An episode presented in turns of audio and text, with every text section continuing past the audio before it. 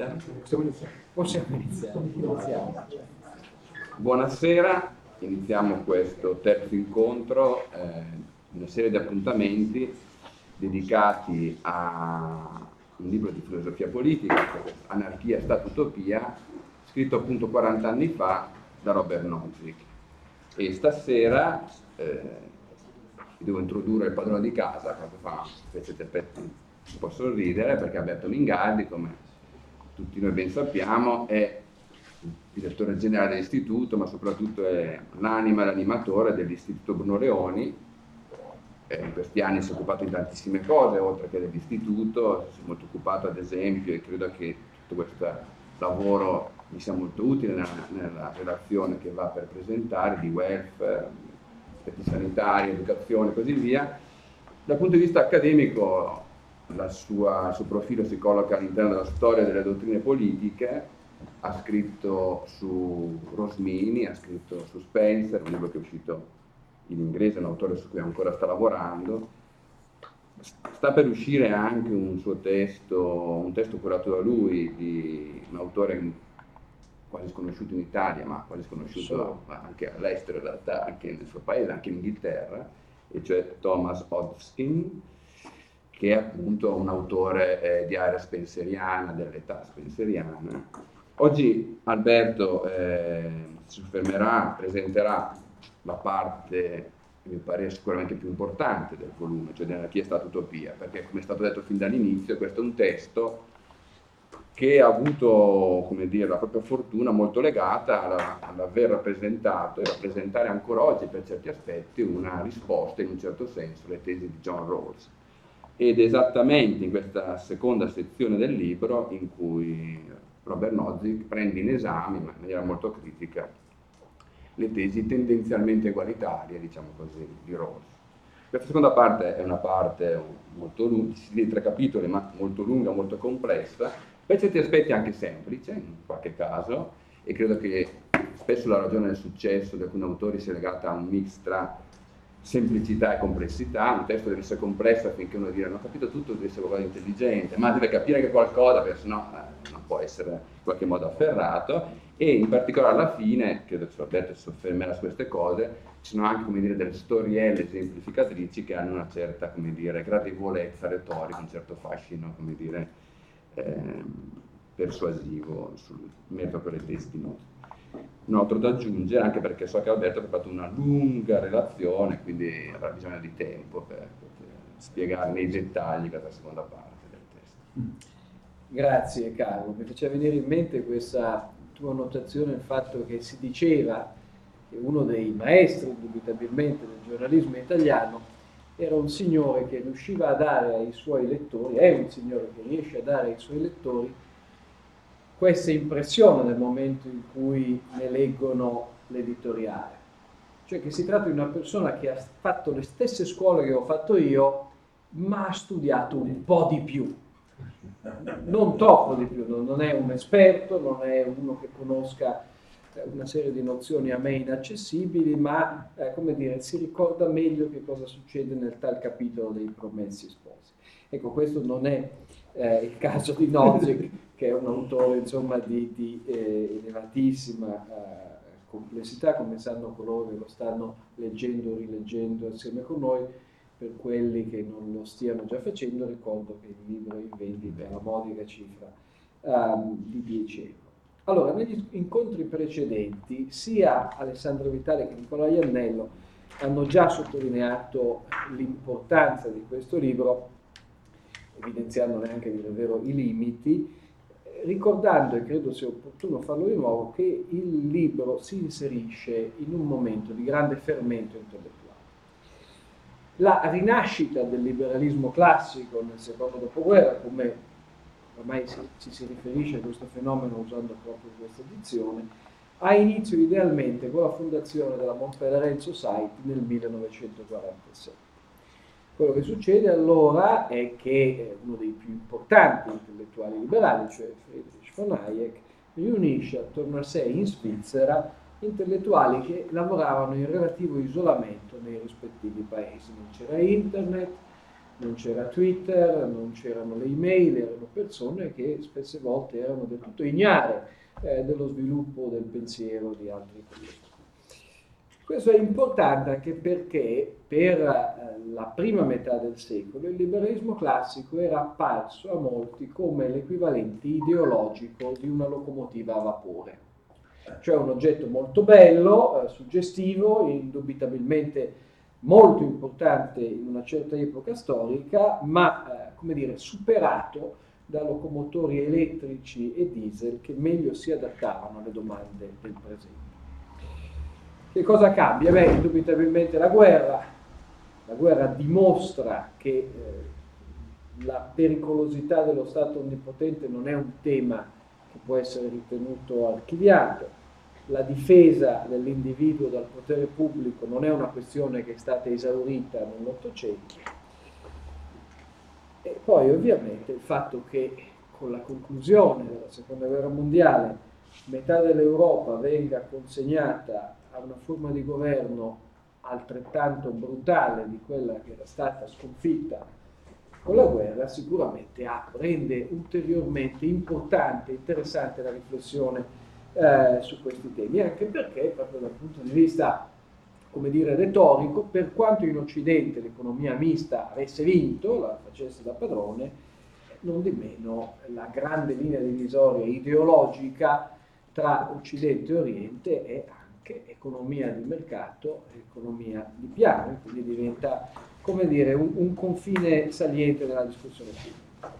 Tornano in quel momento attuali temi e paure dei liberali classici che sono a dire il vero gli stessi temi e le stesse paure che potete ritrovare in alcuni testi di fine Ottocento. Uno per tutti, ad esempio, è L'uomo contro lo Stato di Herbert Spencer. Quali sono questi temi e queste paure?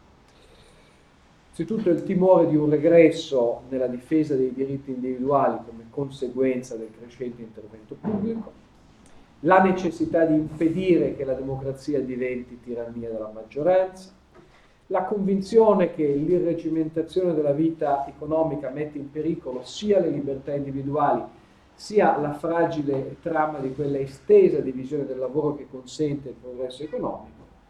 E l'idea, questo molto importante, tema vero spenceriano, l'idea che la guerra spalanchi la porta al comando totale dello Stato sulla società, che ovviamente nel 1947 è un po' più che un'idea, ecco, ecco un'esperienza ripetuta almeno due volte. Dopo la fondazione della Montpellier Society c'è un periodo di 30 anni che coincide con la pubblicazione di tutta una serie di testi importantissimi e tutt'oggi eh, di grande rilevanza insomma, nella storia del pensiero liberale. Nel 1949 esce Human Action, questo monumentale trattato di Ludwig Mises, esce in lingua inglese. Nel 1955 Hayek mette assieme alcuni lavori pensati per un progetto di ricerca più vasto e che diventano l'abuso della ragione, forse il suo libro più bello, un libro di storia del pensiero.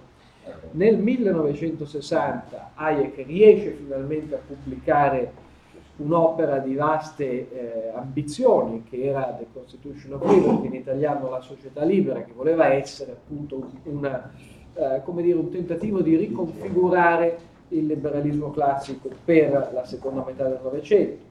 A stretto giro Milton Friedman pubblica il suo primo grande libro divulgativo, Capitalismo e Libertà, nel 62 esce il calcolo del consenso e quindi dire, prende a brivio la scuola di public choice. Negli stessi anni, eh, un po' prima in realtà, nel 60, Ronald Coase pubblica eh, il suo saggio sulle esternalità e nel eh, 1961 il nostro Bruno Leoni eh, vede alcuni appunti preparati per un seminario californiano diventare eh, il suo piccolo grande classico, cioè La libertà e la legge. Vengono pubblicate, succedono molte altre cose, nel mondo tedesco per esempio, ma non solo. E, e questo tuttavia spero basti per darvi un'idea del genere di fermento che c'è in quegli anni che in qualche modo è anche significativamente in contrasto con la sostanziale afonia del liberalismo classico nella prima metà del secolo. Ora, che cosa non c'è, che cosa manca in questi autori? La risposta ve la dà la prima frase del settimo capitolo di Anarchia, Stato Utopia, che è lo stato minimo è lo stato più esteso che possa essere giustificato. Qualsiasi stato più esteso viola i diritti delle persone. Fine della citazione. In nessuna delle opere che abbiamo richiamato potrebbe leggersi una frase di questo tenore. La si potrebbe forse trovare in Ayn Rand, ma per quanto la Rand sia un'autrice molto influente, abbia venduto più libri di tutti gli altri messi assieme, la sua influenza appartiene a un ambito che è esterno rispetto a quello degli studi. Al contrario, tutti questi giganti del liberalismo classico, per quanto con diverse sfumature e non necessariamente convergendo sulle medesime indicazioni di dettaglio, si erano posti il problema di come coniugare idee liberali da una parte e una qualche forma di assicurazione sociale obbligatoria dall'altra. La ridistribuzione di risorse in alcuni casi deve essere regolamentata in modo da essere come dire, coerente con una serie eh, di norme generali astratte. Hayek in alcuni casi deve essere resa più efficiente ricorrendo a strumenti di mercato. Friedman. Ora questa è, eh, sotto tanti aspetti, anche una eh, strategia di comunicazione, era probabilmente impensabile per questo genere di autori parlare diversamente in quegli anni. E però segnala anche la straordinaria difficoltà eh, di pensare lo stato minimo in un'epoca che aveva sostanzialmente divelto ogni inibizione nell'augurarsi un maggiore interventismo statale.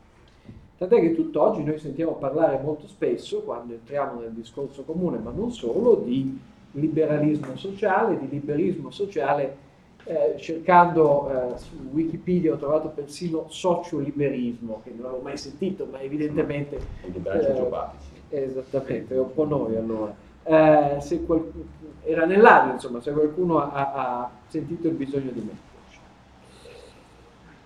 Ora, credo che la ragione per cui questo accada in realtà abbia eh, molto bene colta Hayek nel capitalismo degli storici, ma non è il caso di, di entrarci in questa sede. Emblematico del rapporto tra liberali nuovi e vecchi sotto questo profilo è eh, una cosa che scrive Walter Lippmann in un libro dimenticato ma molto importante, in realtà, che è La giusta società. Inizio della citazione.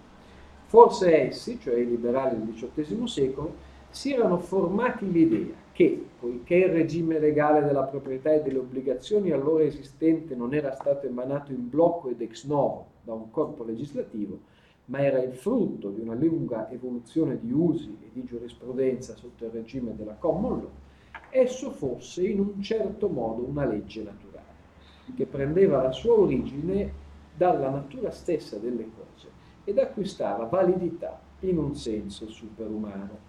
Essi finirono per concepire queste leggi tradizionali sulla proprietà e sulle obbligazioni, noi, come leggi naturali in regime di libertà e quando nuove disposizioni che essi non approvavano venivano emanate per emendare le leggi tradizionali le giudicavano come interferenze da parte dello Stato. Fine della citazione. Allora, non è questa la sede per esaminare in dettaglio l'argomento di Lippmann, però una delle cose che indubbiamente egli coglie è che il rigetto del liberalismo classico, inteso come un liberalismo vecchio, è anche fondato sul fatto che esso viene letto come se insistesse su un ordine naturale questo non necessariamente richiede di essere un liberale che crede nei diritti naturali. Adam Smith non lo era, ma parla di sistema delle libertà naturali, della libertà naturale. E eh, voglio dire, non è che nell'evoluzionismo di uno Spencer mancasse l'idea di un sistema autoregolante. E tuttavia non è un caso se tutti gli autori che abbiamo citato prima non ce n'è uno che incardina la sua visione liberale su un'idea di diritti naturali o prepolitici, perché è quella che, richiama più evidentemente l'idea di un ordine naturale che esige che lo Stato si astenga da interventi che potrebbero finire per manomettere. le ragioni per cui questo avviene sono molteplici, in buona parte hanno a che fare anche con un cambiamento dire, di, di, di, tono, di metodologia, di approccio nelle scienze sociali, ma sono fondate anche eh, su un punto di vista a posteriori profondamente errato, eh, cioè pensare che difendere l'ordine naturale delle cose volesse dire difendere l'ordine che c'era. Eh, cosa evidentemente sbagliata.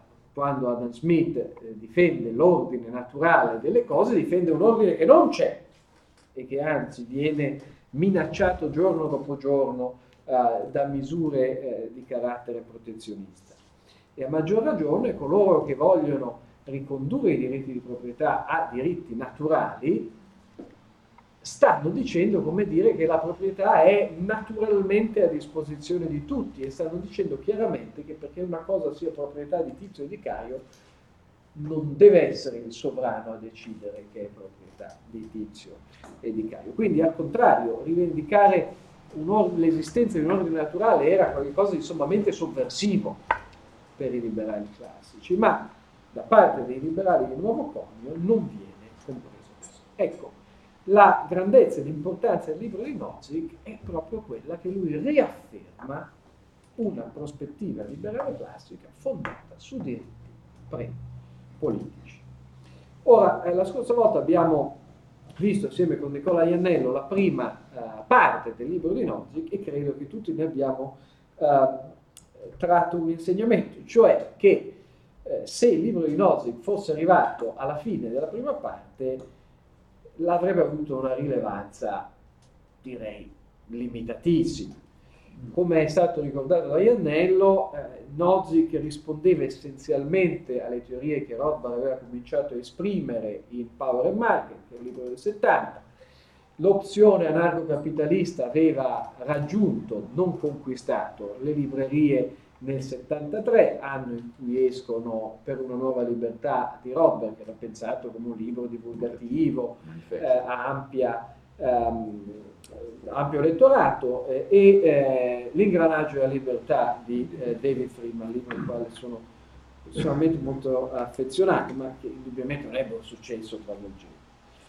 Ora, sarebbe davvero ottimistico pensare che l'ambiente accademico americano necessitasse di un nuovo libro per giustificare lo Stato, una cosa giustificata agli occhi della maggioranza degli esseri umani. Al contrario si può dire che se ci fu un fermento anarcocapitalista in quegli anni fu anche perché il libro di Nozick impose all'attenzione degli studiosi questo genere eh, di eh, idee diede l'impressione che si trattava di temi con i quali era legittimo e auspicabile confrontarsi. Ora, ehm, dare misura dell'influenza di un libro significa fare necessariamente appello eh, a evidenze limitate e, come dire, anche un po' alla, alla, al sapere comune. Detto questo, anche per fare una, un po' di entertainment, mi sono permesso di preparare eh, per eh, l'attenzione della giuria due prove circa l'influenza del libro di base. La prima è questa.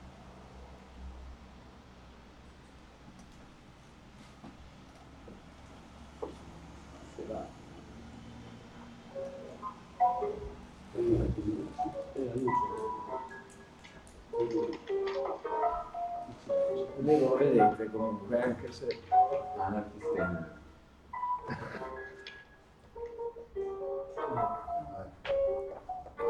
Siccome la parte più importante in cui libro si vede più è questa, rivediamola.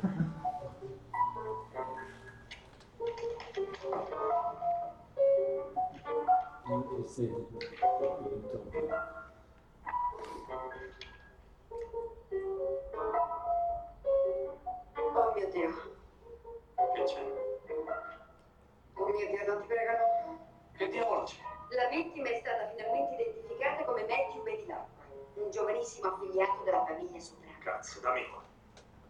Eh, allora, come vedete non c'è eh, un, un, legame forte eh, dal punto di vista della, della sceneggiatura, però questo è, è, un episodio della popolarissima serie dei Soprano, specifico se qualcuno vuole la nota a piedi pagina, è il decimo episodio della seconda stagione. Ora, nelle biblioteche private i libri ogni tanto es- entrano per caso, ma nei film e nei telefilm raramente i libri finiscono per caso nelle mani delle persone. Eh, quale altro libro libertario, eh, uno sceneggiatore libertario, qual era quello che sceneggiava il Soprano, avrebbe potuto pensare di mettere in mano un protagonista della sua serie televisiva? Forse solo alla rivolta di Atlantide e Iran, ma siccome il signore in questione doveva dare l'idea di essere un uh, intellettuale medio borghese di New York, non poteva mettervi in mano Iran e quindi gli ha messo in mano Robert Nozick. La seconda cosa che volevo farvi vedere è questa. Allora, questa è eh, un, assolut- anche qui non, non, non, è come dire eh, eh, astrofisica, però questo grafico è un prodotto eh, di una cosa che fa Google che si chiama Ngram Viewer. Google, come sapete, ha eh, scannerizzato, ha digitalizzato eh, più o meno 5 milioni di volumi, che sono il 4% di tutti i libri pubblicati eh, nella storia del mondo, soprattutto per l'area anglosassone questa gran mole di informazioni disponibili online ora comincia a essere utilizzabile in qualche maniera. Una delle cose che Google vi fa fare è guardare la frequenza con la quale si ricorrono per anno di pubblicazione alcune parole. È evidente che se cercate God avete sostanzialmente il 100% uh, dei libri pubblicati. Questa è eh, la frequenza con la quale si ricorrono alcuni nomi che possono essere interessanti eh, come dire, per darci un'idea delle dimensioni dell'influenza di Nozick. Attenzione, questi non sono paper, sono solamente libri. Eh, evidentemente John Rawls, che è eh, il filosofo politico più influente insomma, della seconda metà del Novecento, su questo non c'è dubbio, ricorre moltissimo, ma degli altri nomi citati, Rothbard, Buchanan, Ronald Coates, Ludwig von Mises, autore che scrive tantissimo, mentre Nozick scrive molto poco, Nozick ricorre comunque sia in maniera assolutamente eh, rilevante rispetto agli altri. Ancora, non, è, eh, non, non, è, eh, non sono scienze esatte, ma è per darvi un'idea, per quanto assolutamente spannometrica, della rilevanza di Nozick e in realtà di questo libro, perché la bibliografia di Nozick è estremamente ridotta.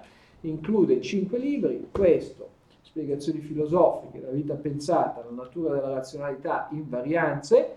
Se qualcuno di voi ha sentito parlare degli altri quattro vuol dire che è uno studente di filosofie, bravo.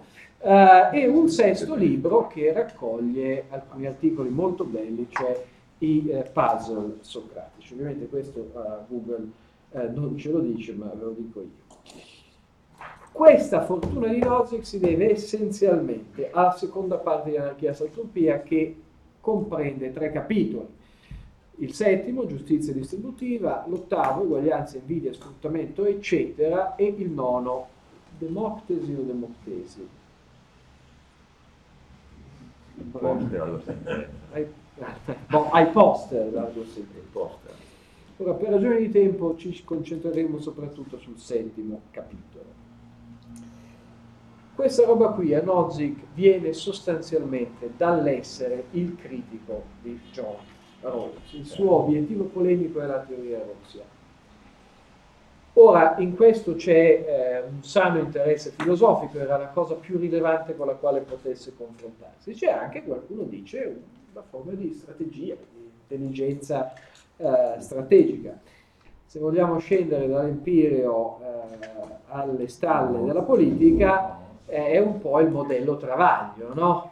Cioè eh, la rilevanza di Marco Travaglio si deve essenzialmente al suo obiettivo polemico. Travaglio scrive molto bene, è un bravissimo giornalista, ma se si fosse dedicato a fare le pulci alle fondazioni lirico-sinfoniche o quando anche alla carriera politica di eh, Bruno Tabacci, probabilmente avrebbe venduto un po' di meno che dedicandosi al Travaglio. Quindi Rawls è il Berlusconi di Nozick, se volete dirla eh, così.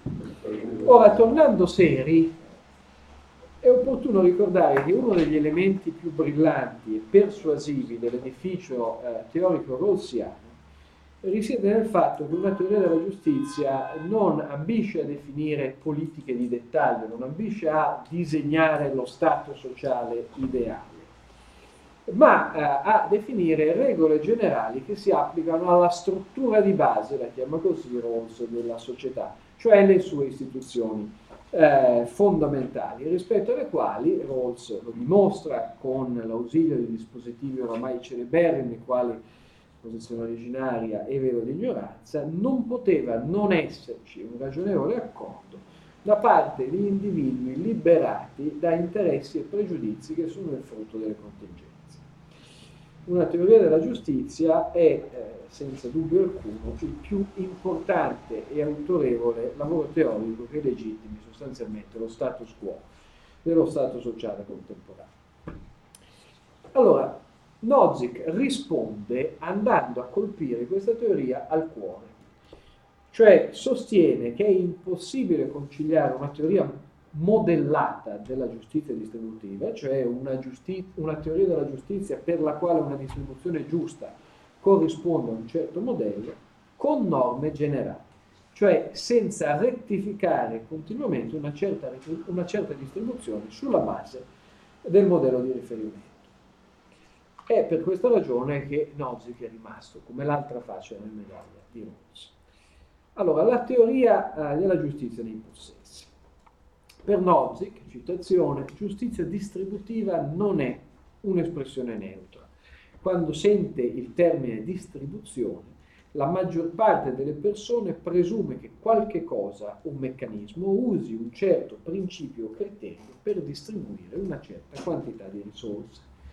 Fine della citazione. Un'altra citazione, questa più piana.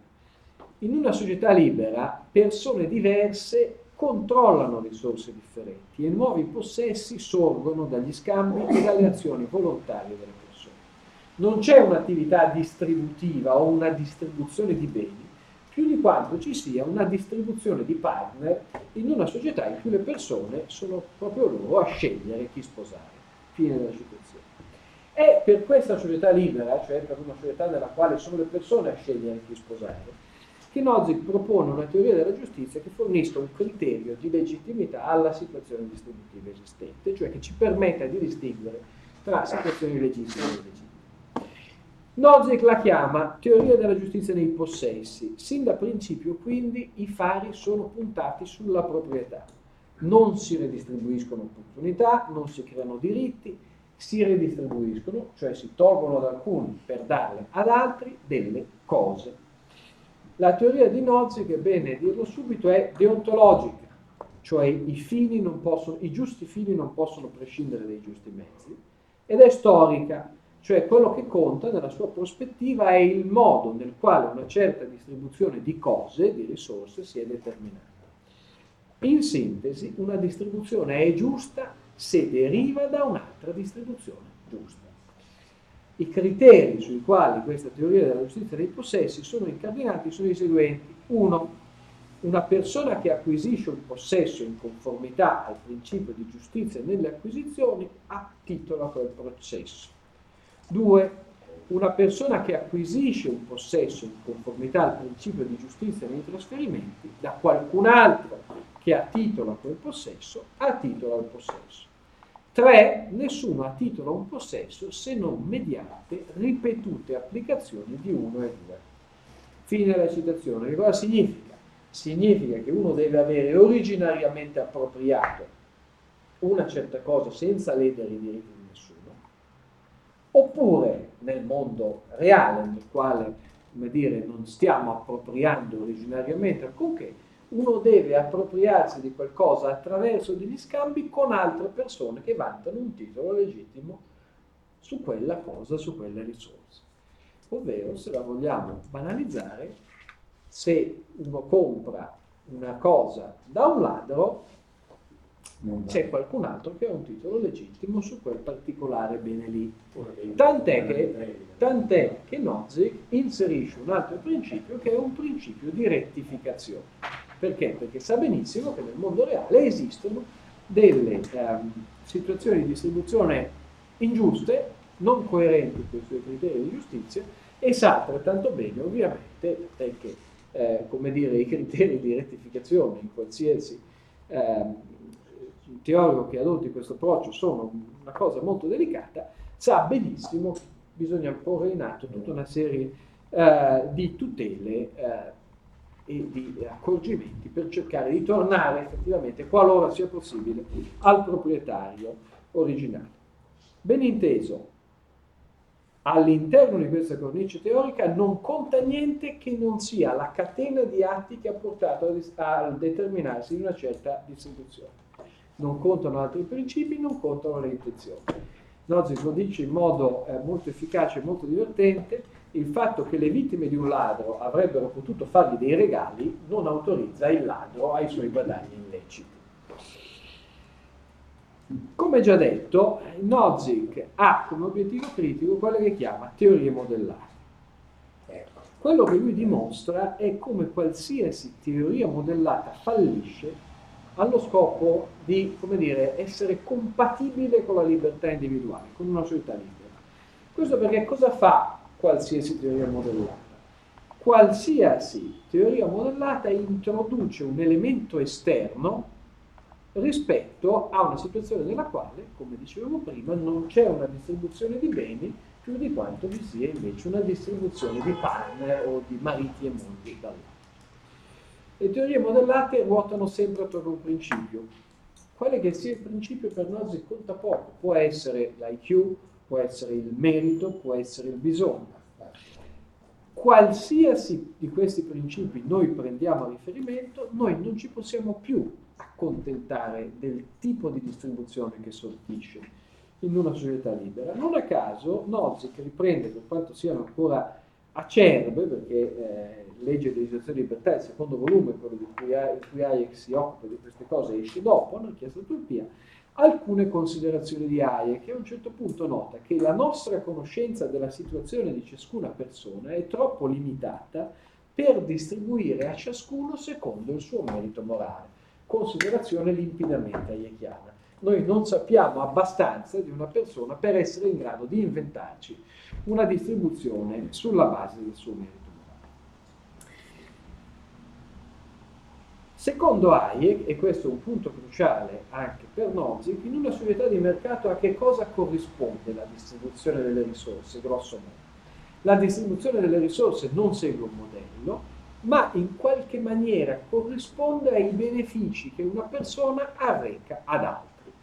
Il mercato, dice Hayek, premia con scarso riguardo al merito e al bisogno. Non sono questi i criteri da tenere presente quando si parla di come vengono distribuite le risorse in una società di mercato. Ciascuno viene remunerato nelle misure in cui riesce a mettersi al servizio del suo prossimo, cioè a fornire al suo prossimo beni e servizi che questi desidera comprare. Questa è una cosa del tutto indipendente dalla foggia morale delle persone, dai meriti rispetto a una qualsiasi eh, scala di valore individuale, eccetera, eccetera, eccetera. Nozick perviene da questo estrae eh, il suo principio sulla base della, dire, della nota formula da secondo tale principio a secondo tale principio. In una società di mercato la distribuzione è da ciascuno per come sceglie, da ciascuno secondo come sceglie, a ciascuno secondo come viene scelto. La società libera, pertanto, per Nozick è fondamentalmente una società di persone che scambiano, che sono messe in condizioni di scambiare. Scambiando noi regoliamo in qualche maniera il successo economico gli uni degli altri. Non a caso, parlando più in là della teoria di Rawls, Nozick sottolinea come egli abbia bisogno di criteri distributivi precisamente per venire a capo di situazioni che sono caratterizzate dalla cooperazione tra estranei, dagli scambi. Rawls, sembra supporre, secondo Nozick, che il prodotto comune della società sia assieme irriducibile al contributo identificabile dei singoli. Pertanto vi è una legittima aspettativa di tutti al prodotto sociale. E allo stesso tempo egli pensa che il prodotto sociale possa affidarsi per continuare a crescere o perlomeno rimanere costante a incentivi mirati per seguitare avere, ad avere scusate, il contributo anche delle persone talentose. Quello che Nozick dimostra è che un simile minestrone di incentivi da una parte e regole distributive dall'altra è assai meno pratico e molto più presuntuoso di una teoria del titolo valido qual è la sua. Eh, c'è un punto che Nozick fa in una nota che credo vada segnalato, inizio della citazione.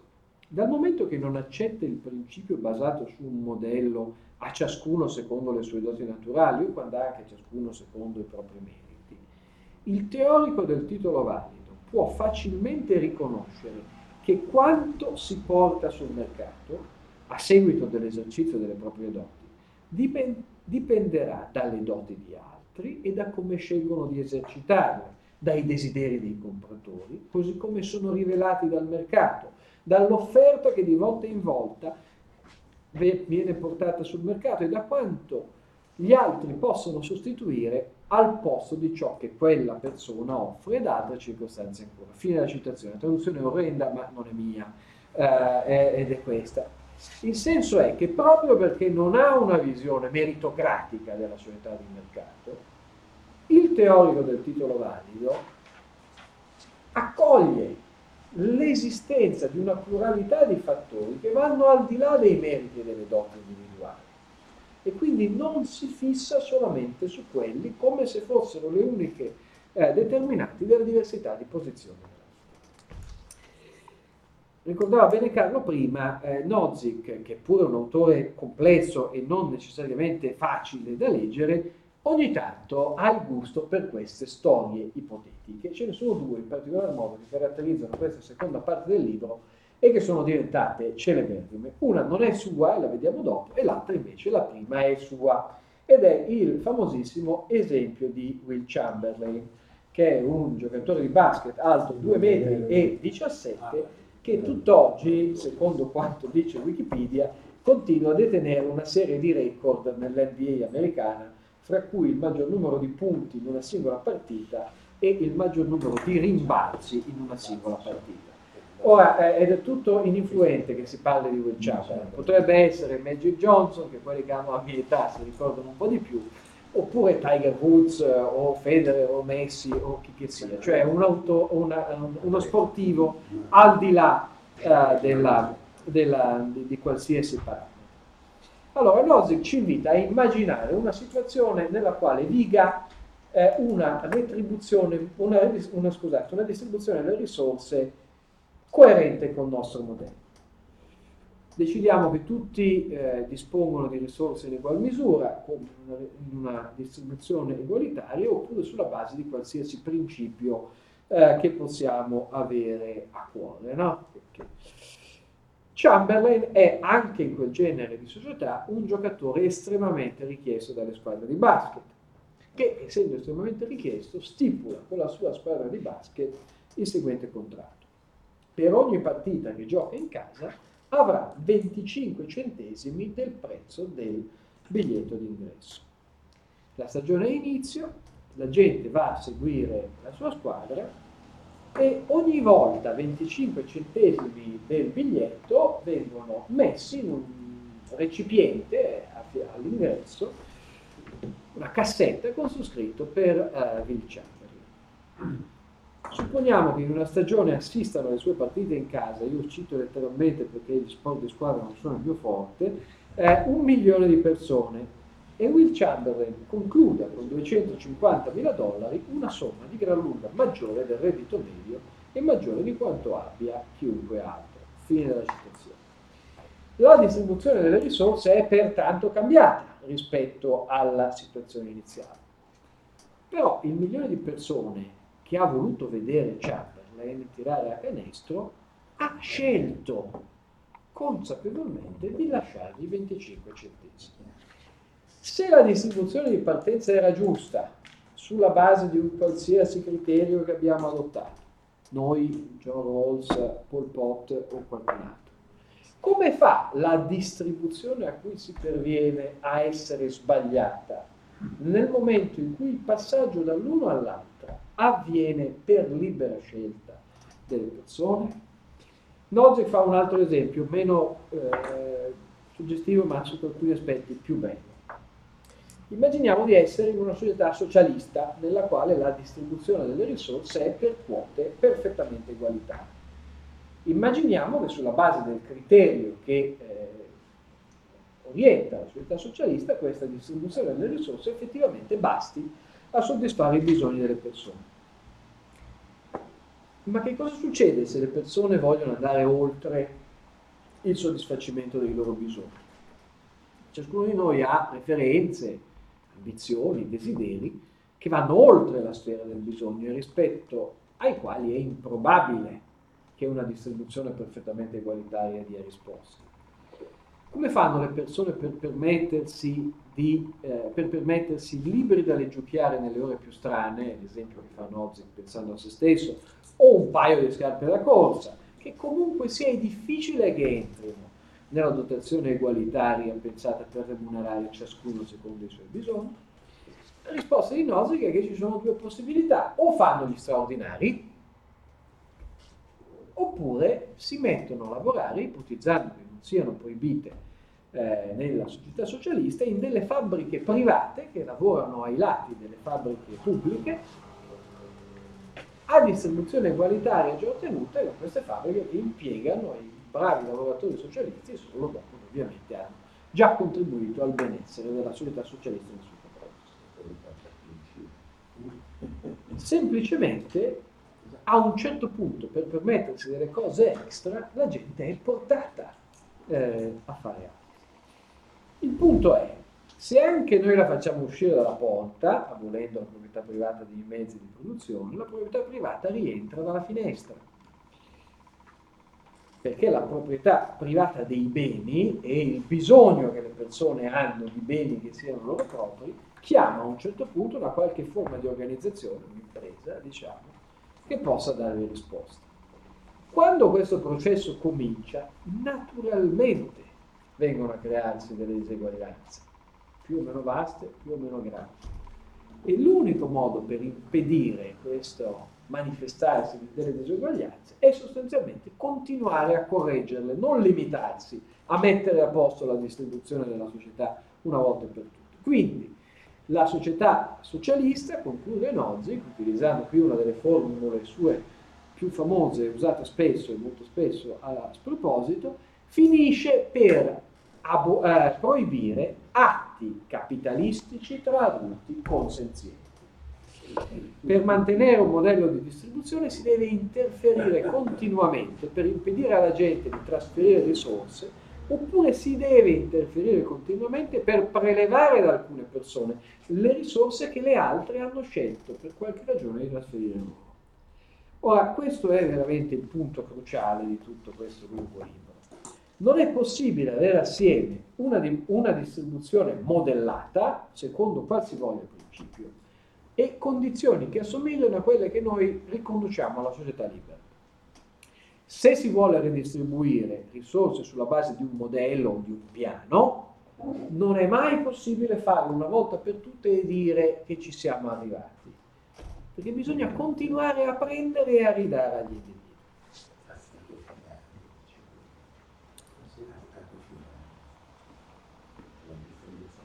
Una delle cose che Nozick giustamente sottolinea a questo proposito è che non c'è solo la dimensione dello scambio che viene continuamente rivista in quest'ottica, ma anche quella del dono. Cioè anche trasferimenti di risorse che non hanno un equivalente eh, monetario, che non sono un baratto, ma sono semplicemente, eh, come dire, eh, atti di affetto, devono passare sotto eh, la scure di questa redistribuzione continua. Insomma, non bisogna solo regolamentare il genere di scambi che una mamma ha con la Ferrero, bisogna anche regolamentare il genere di scambi che una madre ha con i suoi figli, se vogliamo prendere sul serio una, distribu- una distribuzione modellata. Non a caso Nozick che prende ossessivamente sul serio la redistribuzione, la prende ossessivamente sul serio perché è convinto che essa porti a una violazione sistematica dei diritti di proprietà. La tassazione, a un certo punto dice con formula famosa, sta sullo stesso piano del lavoro forzato.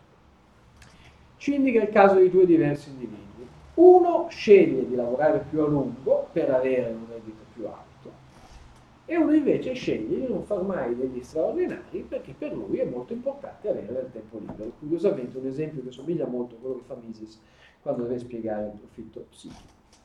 Ora, è illegittimo, su questo siamo tutti d'accordo, appropriarsi del tempo libero del secondo per costringerlo, per esempio, a svolgere eh, servizi infermieristici eh, all'interno di un ospedale, no?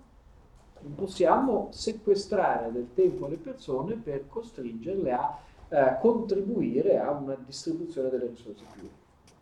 E allora si chiede Nozick perché è legittimo portare via l'esito dell'uso del tempo che ha deciso di non avere come tempo libero l'altro individuo uh, che abbiamo considerato.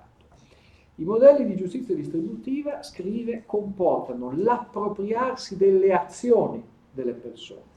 Carpire i frutti del lavoro delle persone equivale a carpire loro delle ore di tempo.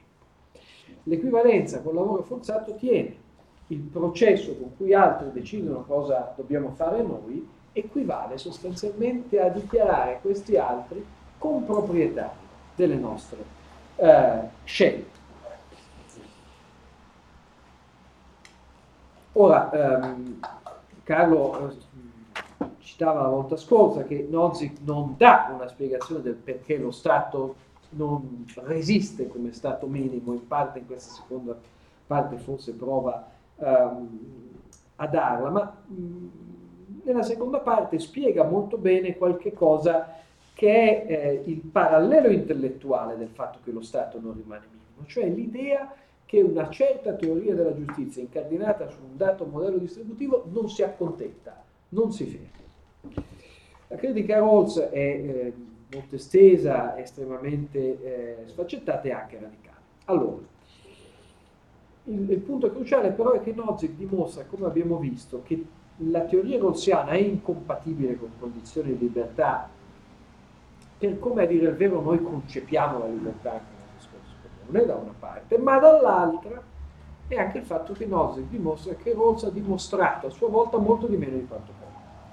Come è noto, Rawls propone due principi, il principio di libertà, ogni persona ha un uguale diritto alla più estesa libertà fondamentale, compatibile con una simile libertà per gli altri, non c'è la libertà economica nel principio di libertà di Rawls, c'è la libertà di parola, di associazione, eccetera, eccetera. E poi il principio di differenza, cioè le ineguaglianze economiche e sociali sono ammissibili soltanto se vanno a beneficio anche dei meno avvantaggiati. Il secondo principio viene dopo il primo, il primo ha priorità. Il secondo principio, spiega Nozick, si fonda grosso modo su questo ragionamento. La cooperazione sociale è utile per tutti e proprio per questa ragione, dal momento che cooperare con gli altri è utile anche loro, le persone più talentuose devono accettare come ragionevole un principio che garantisce loro la cooperazione delle meno favorite. È un po' il mondo di Ayn Rand all'incontrario, no? gli talentuosi dovrebbero scappare eh, sulle montagne rocciose, ma perché non devono scappare sulle montagne rocciose? Perché dopo tutto gli conviene. È una cooperazione a più vasto raggio. Dal momento che il benessere societazione, il benessere sociale di ognuno dipende da uno schema di cooperazione sociale, in mancanza del quale nessuno potrebbe avere un'esistenza soddisfacente, il principio di differenza sembra quindi una base equa rispetto a cui i più dotati, i più fortunati nei fatti contingenti della società, non i più dotati, possano attendersi la collaborazione degli altri. Fine della citazione, questo era Rossa. Che cosa dice Nozick? Nozick dice che è vero anche il contrario non sono solo i più talentuosi che traggono beneficio dalla cooperazione dei meno talentuosi, sono anche i meno talentuosi che, tengono, che traggono beneficio dalla cooperazione dei più talentuosi, sono anche i meno fortunati eh, che traggono beneficio dalla cooperazione dei più fortunati. Tant'è che paradossalmente dice, beh, allora non sarebbe del tutto irragionevole eh, pensare a termini opposti per la cooperazione sociale, cioè un principio che anzi garantisca i più talentuosi che dicono beh, noi ci mettiamo a disposizione di voi altri solo se voi ci garantite un trattamento uh, di, di, favore. Ovviamente perché l'argomento di Ross tiene all'interno del suo edificio teorico? Tiene perché egli pone i soggetti che si accordano in posizione originaria e dietro velo di ignoranza.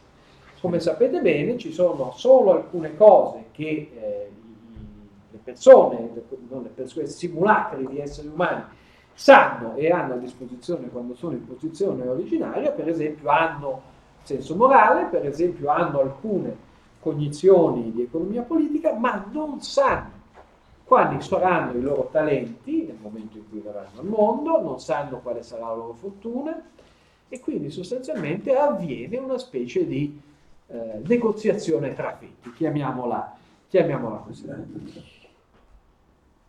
Ma il segreto e la ragione per cui funziona un argomento siffatto è che continua a considerare la ricchezza alla stregua di una torta da affettare.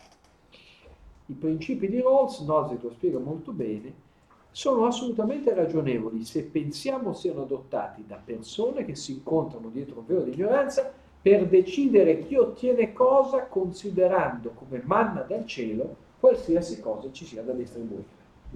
Ora la realtà, come sapete, un è un po' diversa e l'osservazione forse più penetrante che Nozick fa in maniera quasi casuale è ma le persone in posizione originale si chiedono mai se hanno il diritto di decidere come va suddiviso il tutto? Sotto questo profilo il velo di ignoranza è sostanzialmente troppo spesso, cioè ci si accorda sulle regole um, con cui si distribuirà la ricchezza, ma non ci si chiede se e perché si avrà il diritto uh, di farlo e in qualche modo si assume che la ricchezza ci sia. Sotto questo aspetto, eh, le pagine di Nozick sono molto potenti quando dimostrano che grosso modo Rawls arriva agli unici principi a cui potrebbe arrivare, stanti le condizioni uh, della sua teoria. Ora, Rawls non si è mai posto il problema, non ha mai pensato a una cosa tipo la teoria del titolo valido, ovviamente ci ha pensato, è un grande eh, filosofo politico, il quale chiama una cosa che assomiglia alla teoria di Nozick il sistema della libertà naturale. Ed è interessante vedere le osservazioni che Nozick pone al modo in cui Rawls eh, eh, prevede eh, il sistema nozicchiano, perché dopo tutto rivelano qualche cosa rispetto agli assunti di fondo e alle ambizioni della teoria rossiana. Allora, per Rawls l'ingiustizia più evidente del sistema della libertà naturale sta intuitivamente nel fatto che esso permette che le quote distributive siano eccessivamente influenzate da fattori arbitrari da un punto di vista morale, cioè la buona sorte, eh, la buona sorte originaria, il fatto che uno viene al mondo con un certo tipo di corredo genetico piuttosto che un altro, in una famiglia di persone istruite, ricche e disponibili a spendere soldi sulla sua educazione piuttosto che no. Quindi il sistema della libertà naturale è sostanzialmente il sistema della lotteria naturale. Allora, qui Nozick secondo me è definitivo, nel momento in cui dice una cosa piuttosto ovvia, che per quanto Rawls focalizzi l'attenzione sulle doti naturali, non c'è minimamente menzione nel suo pensiero di come le persone hanno scelto di sviluppare le loro doti naturali. Le scelte degli individui sono il cuore della teoria di Nozick. Lui cerca di sviluppare una teoria della giustizia per una società fatta di persone che scambiano. Al contrario, non vi sono praticamente mai nella teoria di Rawls. Vi è una sorta di determinismo, il punto di partenza di ciascuno nella società influenza il punto d'arrivo più di qualsiasi altra cosa. Eh, questo lo porta ad adottare un atteggiamento per il quale differenze di, tra- di trattamento scusate, nei confronti di diverse persone devono essere giustificate. A un certo punto si chiede Nozick, ma se vado a un cinema piuttosto che a un altro adiacente, sono tenuto a giustificare il mio differente trattamento dei due proprietari dei due cinema? Fine della citazione. Che sia necessario giustificare differenze di trattamento è intuitivamente vero se noi parliamo di benefici o di cariche distribuite. Questo per esempio, eh, come dire, è buona norma quando si tratta di onori piuttosto che di funzioni distribuite all'interno dell'apparato statale quando si tratta di decidere come si distribuisce la manna del cielo. Ma nella vita reale eh beh, eh, ci sono gli scambi, ci sono le libertà eh, degli individui. Questa è una questione che va oltre l'opera di Rawls. Nel momento in cui discute quello di cui parlavate prima, cioè quel passaggio sulla pratica medica e le diseguaglianze che risponde Bernard Williams, Nozick nota come gli autori eh, con forti eh, preferenze egualitarie tendono a porsi esclusivamente problemi di allocazione delle risorse. Cioè il problema della provenienza delle cose o delle azioni da allocare e distribuire non è grandemente eh, considerato. Rawls, nel delineare il principio di differenza, la questione del contributo di tutti al prodotto sociale se la pone, bisogna essere eh, insomma, giusti in tale proposito. Autorizzare alcune diseguaglianze nel momento in cui vanno anche a vantaggio dei meno fortunati risponde a questa esigenza. Ma capite bene che se pensiamo all'applicazione di questo principio come regolatore di scambi e transazioni che avvengono su base quotidiana, noi di fatto immaginiamo una società eh, allo stato permanente. Rawls sostiene, come è noto, che nessuno di noi è proprietario dei propri talenti, perché le nostre doti personali, cosa evidente, ci sono capitati. Cioè, che noi si sia gettati nel mondo senza avere merito alcuno rispetto al come e al dove siamo nati è un dato di fatto. Nozick già ha risposto riportando la questione della diseguaglianza nella distribuzione dei talenti all'interno della realtà della divisione del lavoro. Ma egli ci ricorda che le persone scelgono sulla base dei fattori più diversi e scegliendo contribuiscono continuamente a spostare risorse a vantaggio di questo o di quello. Una distribuzione modellata pertanto significa una redistribuzione permanente, quindi un vincolo alla libertà di scelta delle persone. Questo è l'appunto una ridistribuzione permanente è per forza un vincolo alle scelte che effettivamente le persone possono fare. Non è quindi immaginabile che si ridistribuiscano continuamente i frutti del lavoro delle persone senza che questo abbia delle conseguenze. Per esempio su che cosa? Sul genere di mansioni, sui lavori che le persone decidono o non decidono. E partendo di qui, che nell'ottavo capitolo, che è una sorta di minestrone, in cui Nozick mette tutta una serie di cose che sono molto importanti ai fini della sua argomentazione, ma che non sono eh, logicamente inquadrate all'interno del suo argomento, che gli arriva a parlare eh, di un tema che in vero è tabù, cioè se nelle pretese di redistribuzione non alberghi anche l'invidia degli esseri umani. Le persone si valutano a vicenda tutta una serie di parametri, la loro autostima dipende anche da come emergono in queste valutazioni eh, rispettive e eh, pertanto insomma, l'idea non è eh, così ehm, sbagliata e così folle. Nozick da una parte eh, dimostra, credo in maniera abbastanza chiara, come sia complicato e discutibile intervenire nella situazione di qualcuno per aumentarne l'autostima o per diminuire l'invidia sociale e si dedica anche a un tema sul quale davvero non c'è ehm, tempo di stare, ma è un capitolo molto interessante, cioè ehm, sul fatto che si possa o meno correggere una uh, certa tendenza che da alcuni viene um, rinfacciata al capitalismo, cioè quella di costringere le persone a svolgere lavori che lui non chiama alienati, ma definisce poco gratificanti dal punto di vista della partecipazione di ciascuno al prodotto. Nel medesimo capitolo c'è anche un pezzo che è un mini gioiello di pubblicistica libertaria rispetto a uno dei temi più frequentemente usati contro il liberalismo classico, ma anche la società dei consumi dall'altro, cioè l'argomento in base al quale non vi sarebbe libertà di scelta perché il numero di scelte a disposizione è dato. Nozick torna qui su un esempio che gli è caro, cioè quello della distribuzione dei partner, dei mariti e delle mogli in una società. Immagina che ci sia una classe di 20 persone, 10 uomini e 10 donne al liceo, che eh, ci si debba sposare all'interno di questa classe, cioè che gli alunni decidano di sposarsi l'uno con l'altro, e ovviamente per tutti ci sarà una graduatoria no, di quella che è la tua compagna del liceo, il tuo compagno del liceo, che preferiresti eh, sposare. A un certo punto si arriva all'ultimo no, di questi compagni, all'ultimo di questi compagni, che si trova a sposare quello che non ha voluto nessuno, o perché gli altri sono già tutti sposati, o perché semplicemente gli altri gli hanno già detto uh, di no. Ora, dice Nozick, il fatto che questo avvenga non significa che queste persone non, erano, non sono state libere di sposarsi, no? eh, noi molto spesso diciamo che sono stato costretto a prendere l'ultima confezione eh, di yogurt perché era l'unica rimasta al supermercato, però essere costretti in un senso significativo è un'altra, eh, è un'altra cosa. Nello stesso capitolo vi è anche una bella discussione ehm, della filantropia e sullo sfondo però di tutto questo capitolo e anche della posizione nozichiana rispetto allo Stato sociale è l'idea che noi non possiamo essere obbligati dagli altri a fare qualcosa che li avvantaggia se noi non scegliamo di farlo.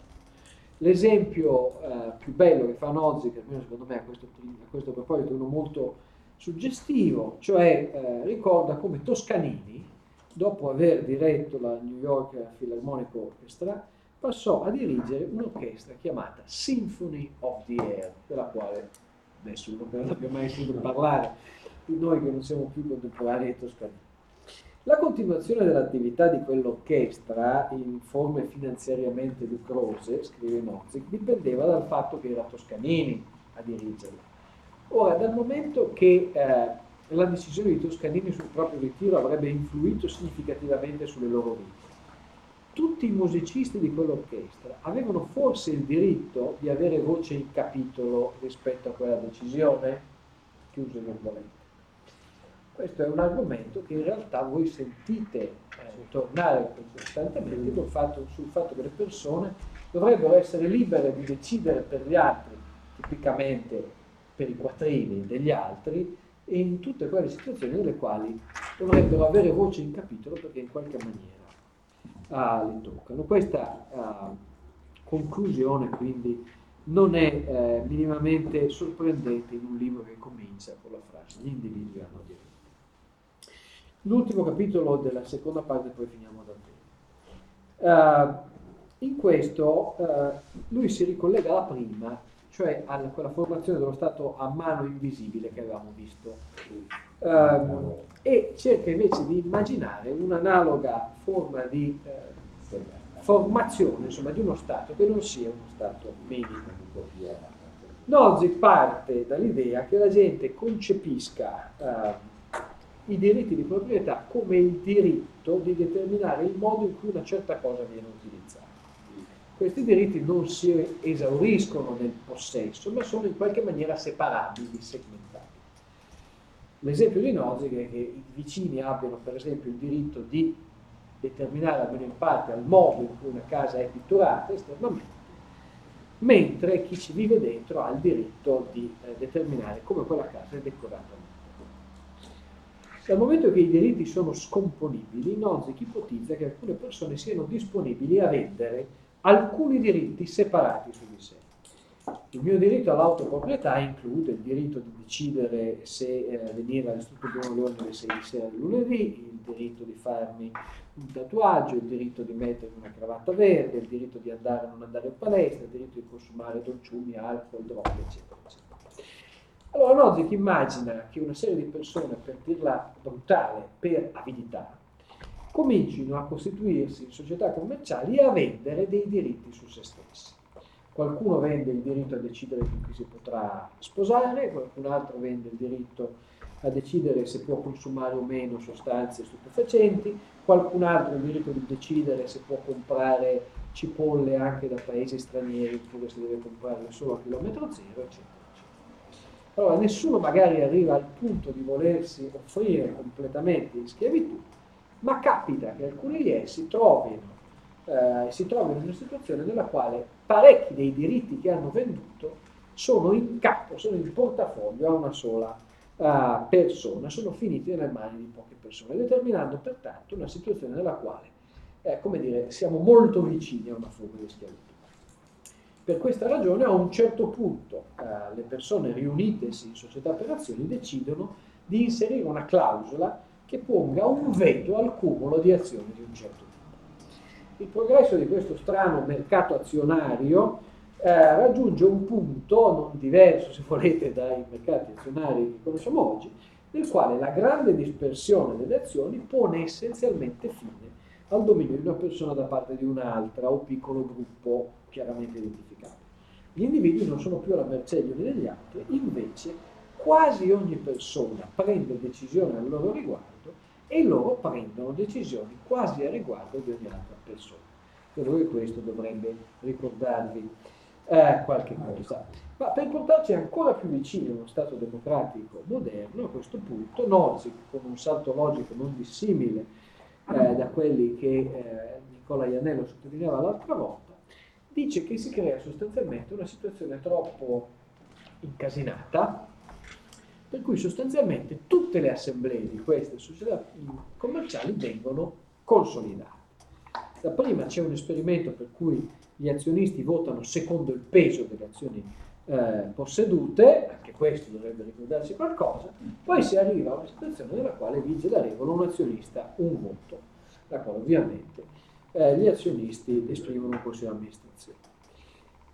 Questa situazione, appunto democtesi o democtesi, è la proprietà del popolo da parte del popolo per il popolo e la democrazia, ci viene detto, sappiamo, no, sarebbe persino uh, disponibile a essere d'accordo, è una situazione estremamente positiva e, e, da conservarsi a tutti i costi rispetto ai precedenti. La differenza tra questa storia ipotetica e quelle che abbiamo visto l'altra volta è che Logic è molto meno benevolo rispetto all'esito della storia ipotetica, della formazione di questa società per azioni monopolistiche. E a questo punto lui eh, estrae dal dallo scrigno delle belle pagine del liberalismo classico del passato, che Nozick dà prova secondo me di conoscere molto meglio di quanto le note eh, ci restituiscono l'idea, una storiella che era la favola dello schiavo, che lui chiama la storia dello schiavo, e che in realtà corrisponde a una cosa che Herbert Spencer scrive in un capitolo dell'uomo contro lo Stato che si intitola, guarda caso, La schiavitù futura, The Coming Slavery. Aveva scritto Spencer, esiste una formatura di schiavitù in cui l'uomo, alla stregua di un animale, deve spendere tutte le sue forze a vantaggio del padrone. C'è poi un sistema meno duro, che pur impegnando lo schiavo a lavorare soprattutto per il proprio padrone, gli concede un breve spazio di tempo in cui può lavorare per conto proprio ad un terreno e gli permette in questo modo di procacciarsi alimenti extra. Un successivo miglioramento di condizioni può andare di pari passo col fatto che gli venga permesso di vendere eh, i prodotti di quel campicello, non solo consumarli, quindi tenendo per sé il ricavato al di là insomma, dei prodotti che ha dovuto sacrificare eh, al padrone. Magari a un certo punto, l'eccezione di Spencer è finita, ehm, allo schiavo viene consentito eh, non solo di vendere i prodotti del suo campo, ma di andare per un certo periodo di tempo anche a lavorare in città, per un'industria, per una bottega artigiana. A un certo punto gli viene anche consentito di andare solo a lavorare in città senza continuare a rifornire il padrone dei prodotti della terra a condizione che, ehm, per usare proporzioni ottimisticamente eh, ottocentesche, vengano versati al padrone i tre decimi del suo salario. A un certo punto dice Nozick, immaginiamo che si arrivi a questa situazione, cioè che il padrone consenta ai suoi 10.000 schiavi, cioè tutti gli altri suoi schiavi, tranne voi, di votare per determinare quale percentuale del vostro guadagno incamerale e che uso farne. Nozick scandisce questa storiella attraverso una serie di passaggi eh, numerati e si chiede alla fine della frase in quale passaggio questa storiella ha smesso di essere la storiella di uno schiavo. Sì, sì. E lui può mettere il voto anche lui a un certo punto. Esatto.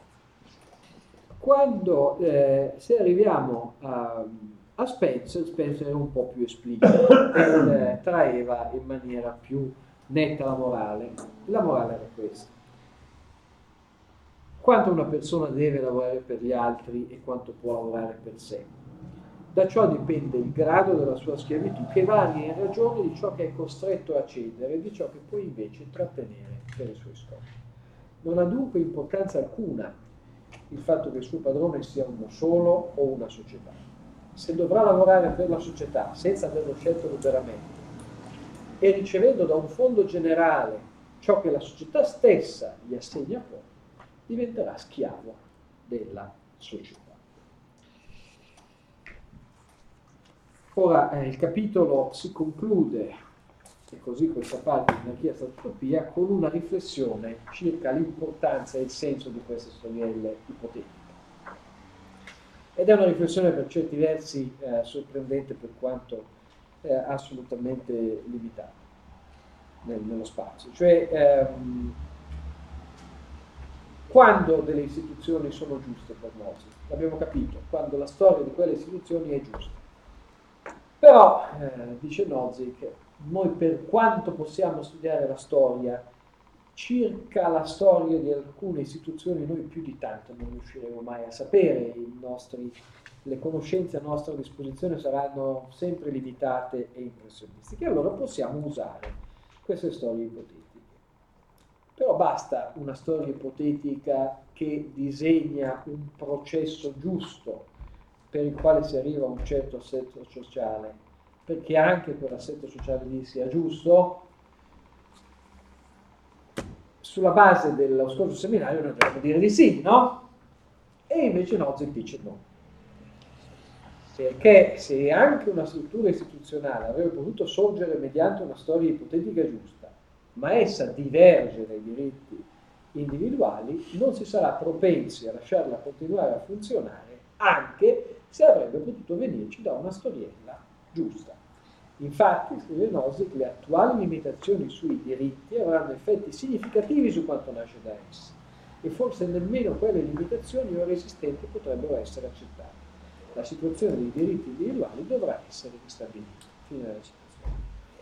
Quindi un aspetto curioso di questa seconda parte di anarchia salutopia è che, eh, diciamo così, tanto quanto Nozick era benevolo nei confronti dello Stato minimo emerso attraverso un processo a mano invisibile, perché era convinto che quella roba lì fosse coerente con il rispetto dei diritti individuali, al contrario, immaginando una formazione a mano invisibile o comunque eh, spontaneistica eh, di uno Stato eh, sociale eh, moderno, la sua opinione è molto diversa perché? perché ritiene che esso sia incoerente eh, con la sua idea di diritti eh, prepolitici, pertanto sia ingiustificabile quale che sia il procedimento ipotetico di formazione dello stesso che noi abbiamo avuto ehm, come dire, la fantasia di inventarci.